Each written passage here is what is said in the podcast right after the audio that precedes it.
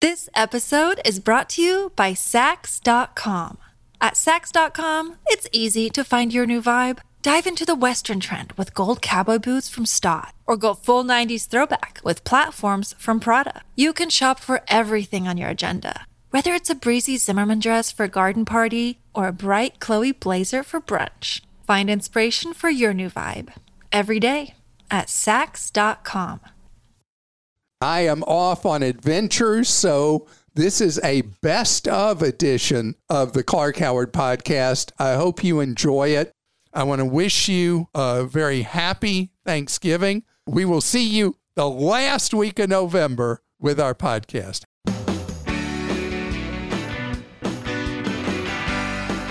It's my pleasure to welcome you here to the Clark Howard Show. Our mission is to serve you and empower you so you make better financial decisions in your life. I want to talk about something today that I've noticed in your questions you're asking me lately. I've been hearing a lot of people shaming themselves about debt and maybe financial mistakes you've made. I want to tell you, please let go of that. We're going to talk about that straight ahead. And of the bills that have been going up, it's not just in this last inflationary cycle, for a number of factors, we've had the cost of water for homes or businesses going up, up, and up.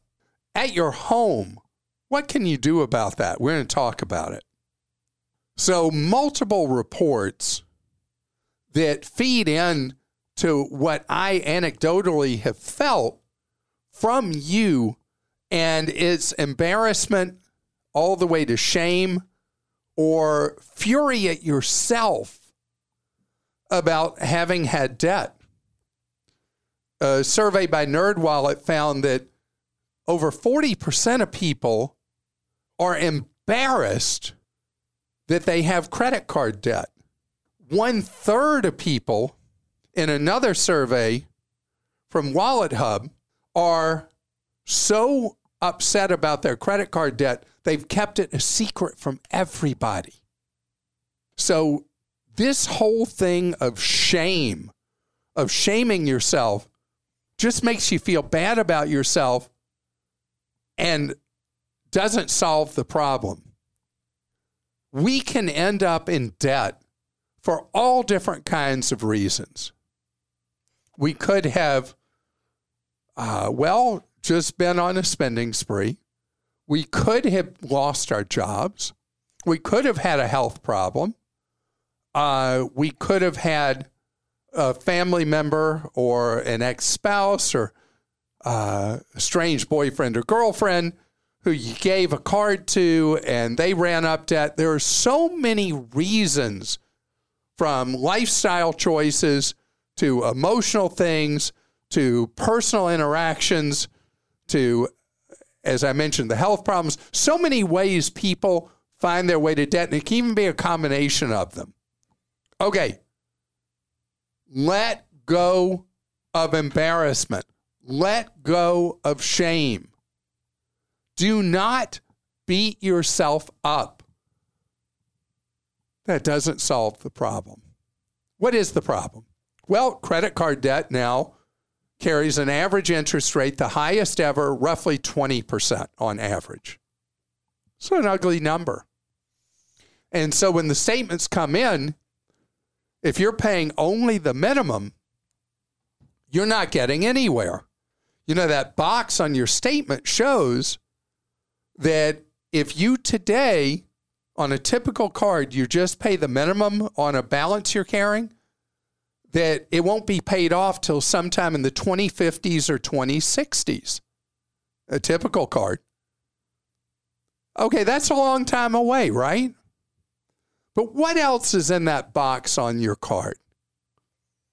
It shows what it would take to pay per month on that balance to pay it off by 2026. 2026 is a lot sooner than 2050 or 2060. No doubt, right? And the amount of interest you pay, it'll show you in the box that if you pay it down by 26 versus paying it off three decades down the road or whatever, how little interest you'll pay, even at a high interest rate, versus all those years later.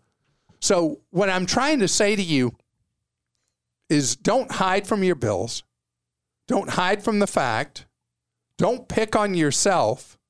Instead, develop a plan. What is it you would have to do to control that debt, pay it down, and get it out of your life? That's what it should be about. And let me tell you that shame you may feel right now, the embarrassment, whatever, you may feel powerless. The power you feel if you get on a path of paying down that debt, and month by month you see that balance wearing away, the power that's coming back into your life is enormous because debt in a capitalist system, in a free enterprise system like ours, debt makes you weak, money makes you strong, period, in a financial sense. So use that box on your bill as a marker and think about what change you can make in your life that you would be able to make that minimum payment that pays it off by 26 instead of the minimum payment they're asking for on the card, which would leave you in debt till the 50s or the 60s. So have a plan. And if you feel overwhelmed and there's too much and you don't know what to do, go to the nfcc.org website, National Foundation for Credit Counseling, nfcc.org.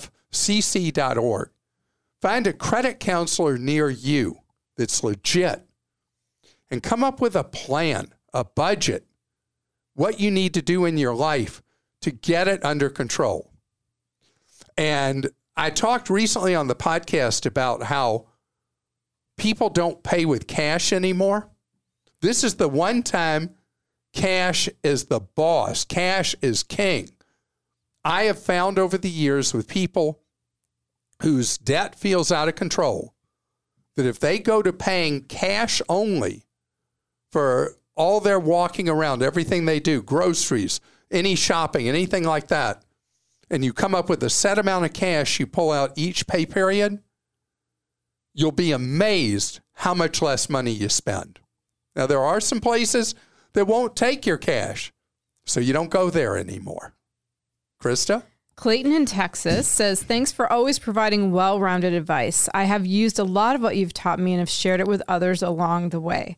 When it comes to credit cards, you often focus on cash back. I've got my Costco and Sam's cards, but Costco cut the extended warranty. Sam's doesn't offer any additional tangible benefits, and neither offers virtual numbers. My Capital One card offers a very awesome virtual number system that has been very convenient, but very little cash back. My question Have you found a card offering extended warranty, rental car protection, unlimited virtual numbers, and cash back? So I'm going to shock you. And this really works best for people who tr- like to travel.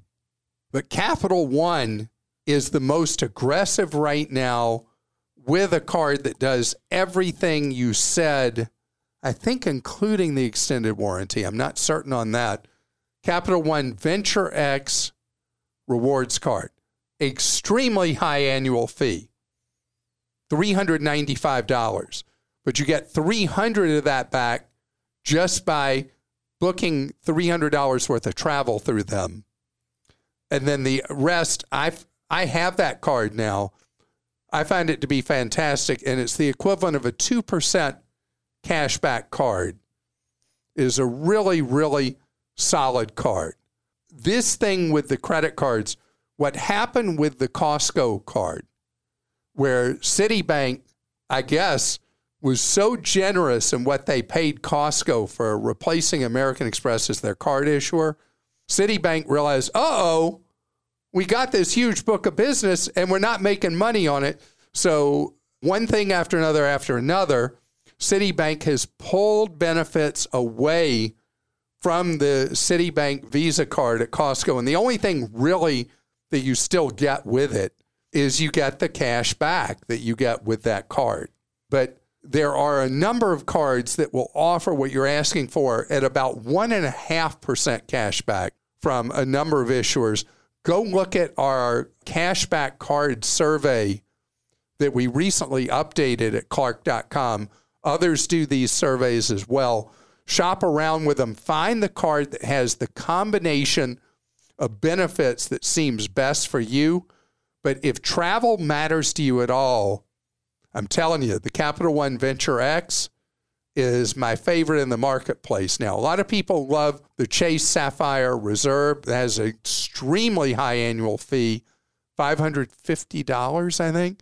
Um, you got to be someone who loves, loves, loves to travel all the time to make that one work for you. This is from Charles in Oregon. My 18 year old daughter wants to spend some time traveling. Speaking of travel, yes. Do you have any travel groups that are reputable and you would recommend? Or what other suggestions can you give for safe and economical ways for a young person to travel abroad? This is a lot harder than it used to be. Today, it's really easy for your 18 year old daughter to travel independently overseas and you don't necessarily need a travel group. If she's very inexperienced with travel, if she's going to college, then going on one of the college trips is her first time overseas would be what I would recommend. It's more pricey than it would be otherwise, but it's a great way to experience overseas travel with training wheels.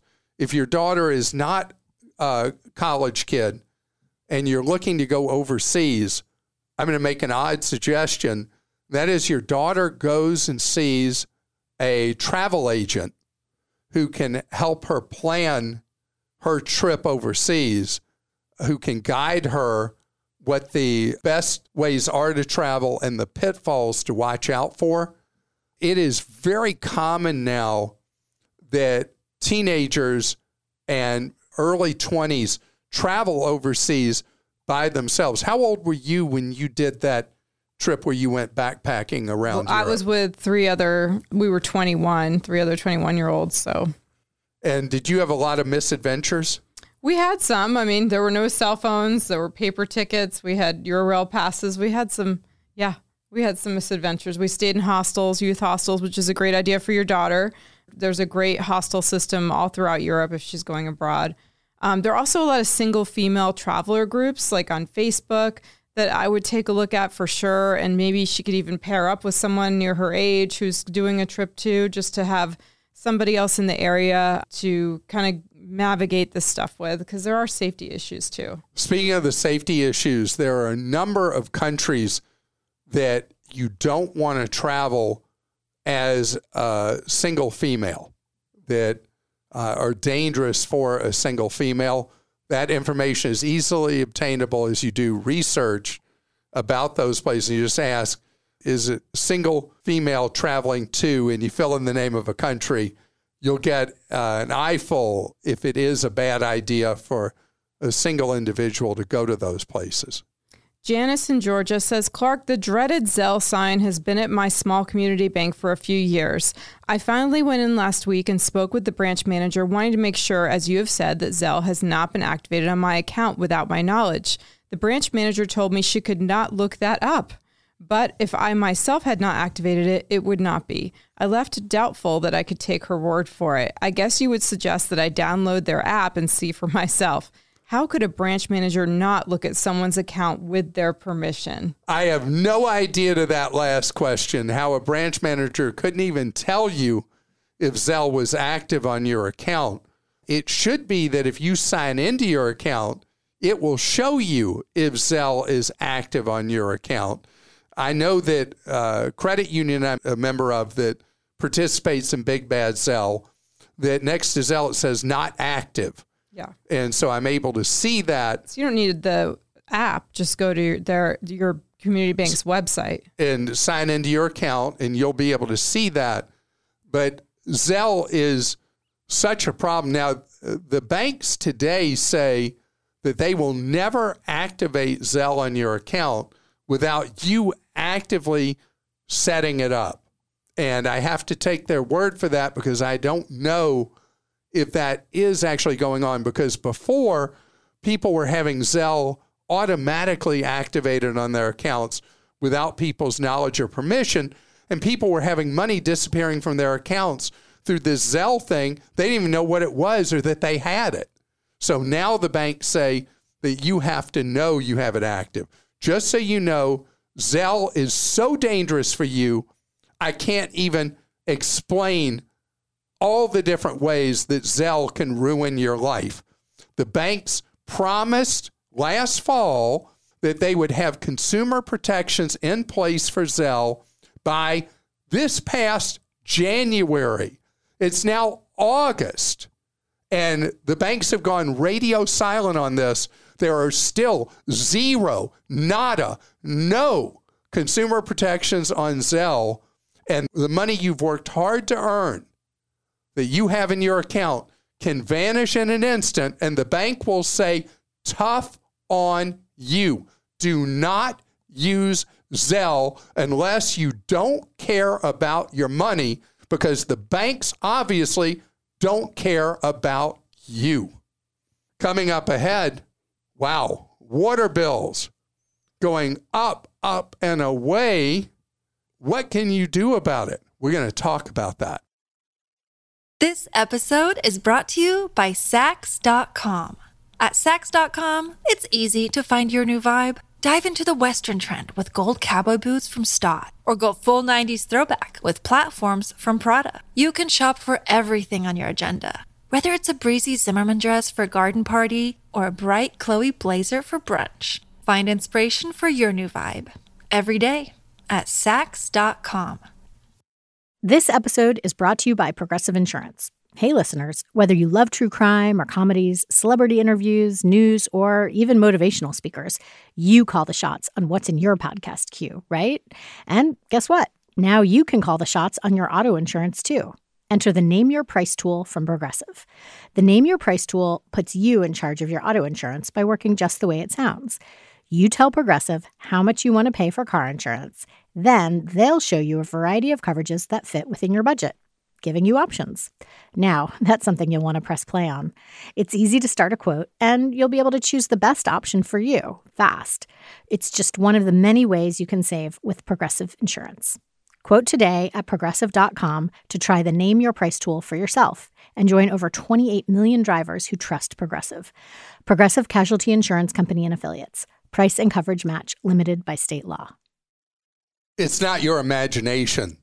Your water bill has been going up and up, up by some estimates 50% over the last, oh, eight to 10 years. And there are a number of factors that are leading to water bills going up. In some areas, shortages. We talked about that in Arizona, where homeowners have had their supply of municipal water just shut off. And they're having to get water from water trucks.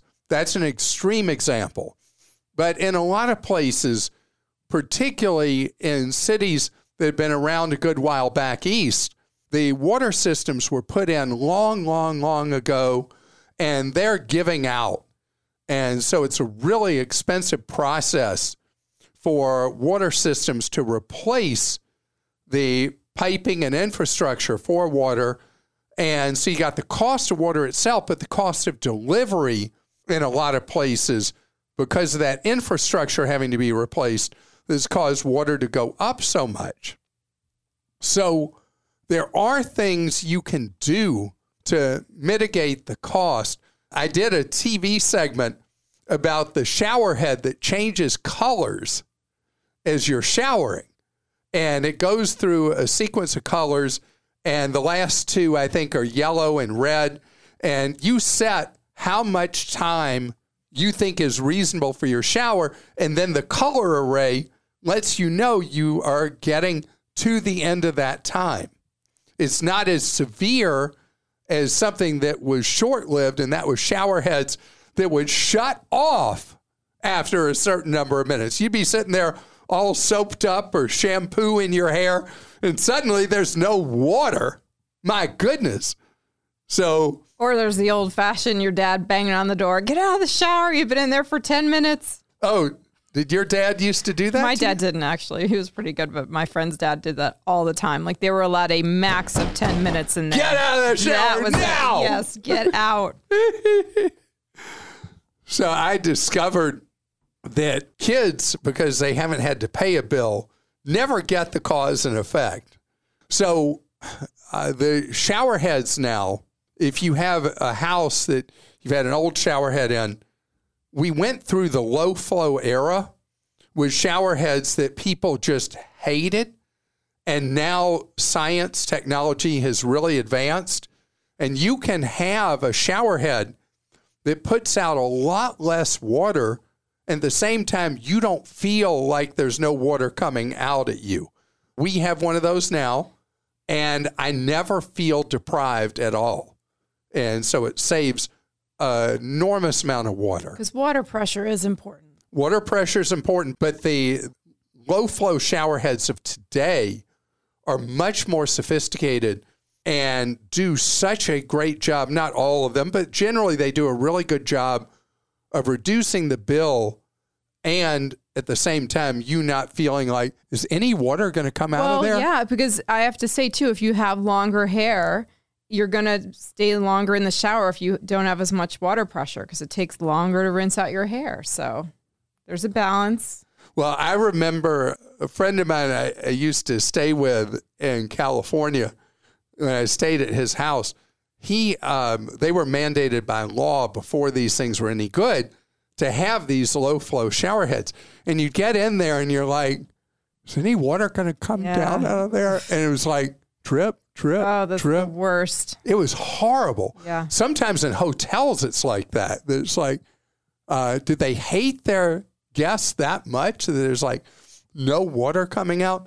But in your own home, you can get these modern low flow shower heads that are not expensive and try them out. Buy them at a place that you have a right to return them for a refund if they're terrible. Try them out because that's a painless way for you to save money. And I know all the jokes like 10, 15 years ago about the low flow toilets that they wouldn't move your stuff along. That's not true anymore. The low flow toilets work. Do you know how they made them work? How?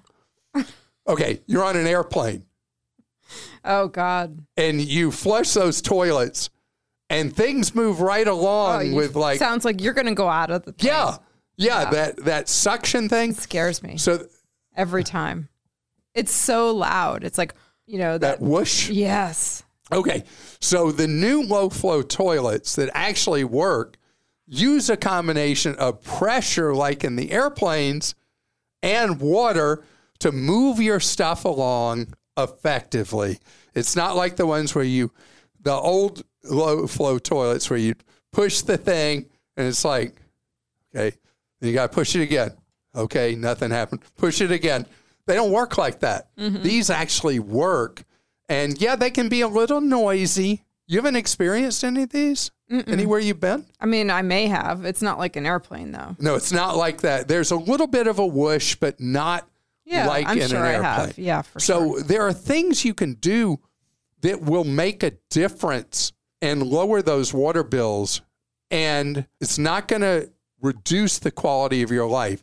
You know, there's a theme here because the other day I talked about reducing your air conditioning costs by using a Mm-hmm. fan, an old fashioned technology that doesn't reduce your quality of life. I'm all about saving green, but also being comfortable.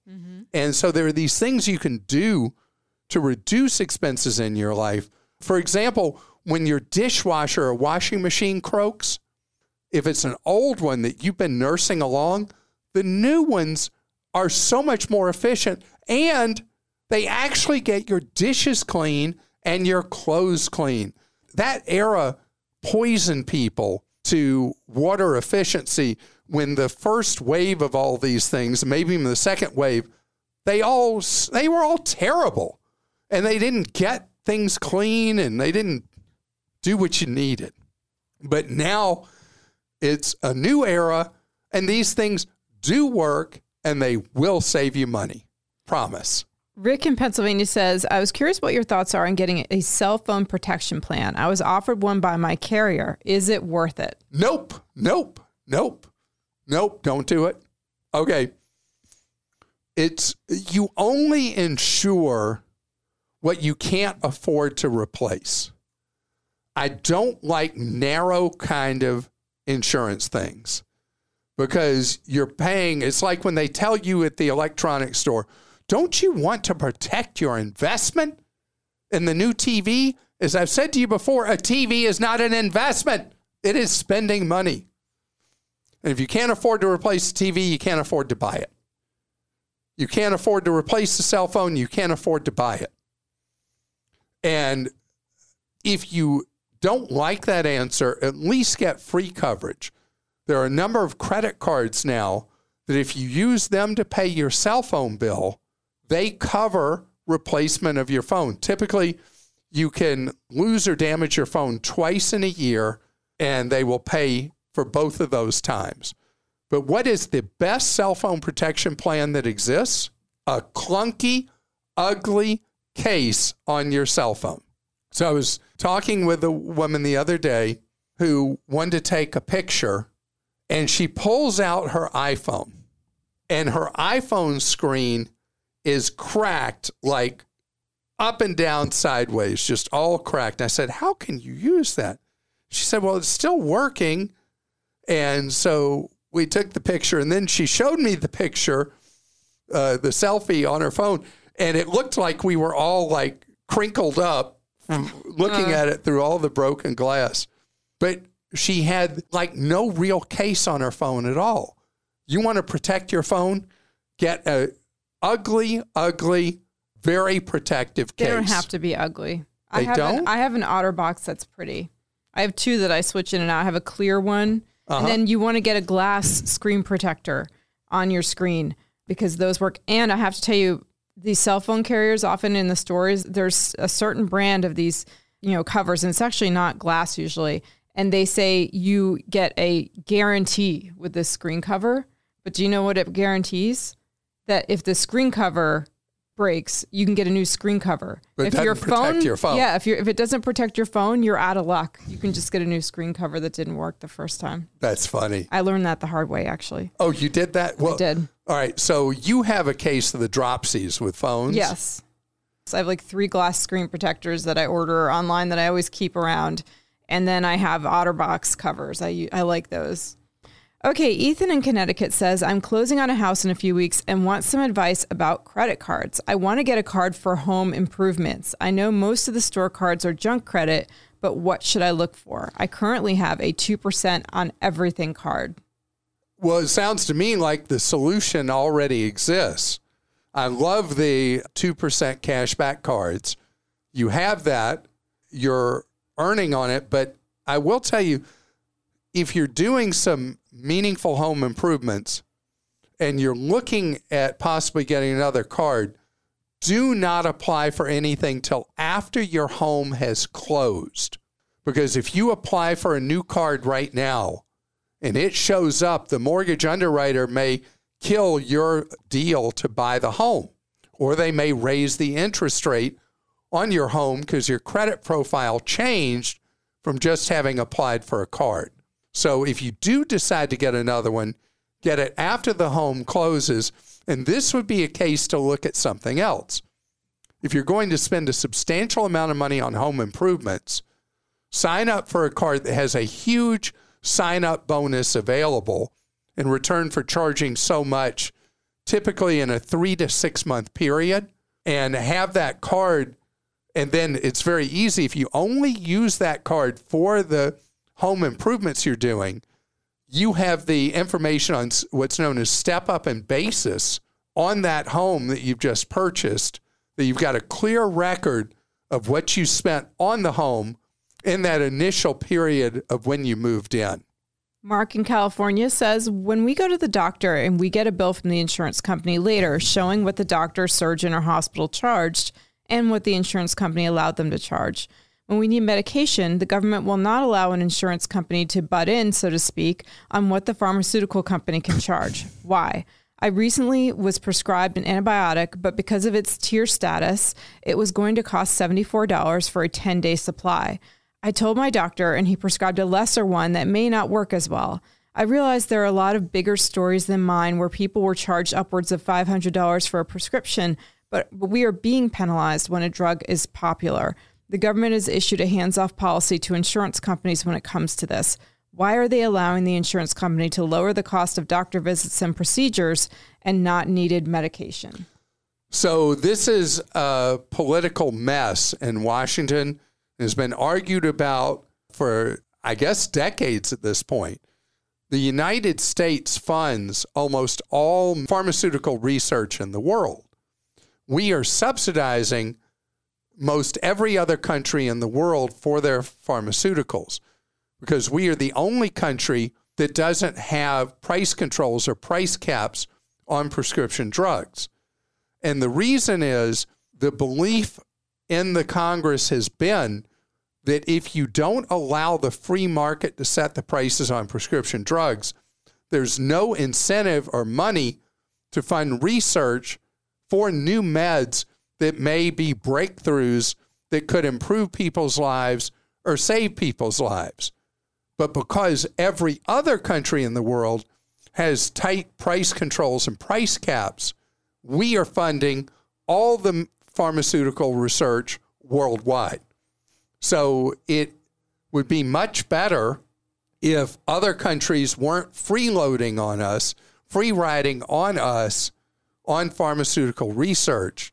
But that's why we have no price controls on prescription drugs in the US. That's why people who live along the Canadian border routinely cross into Canada and fill prescriptions that are really high priced on our side of the border and a tiny fraction of the cost on the other side of the border.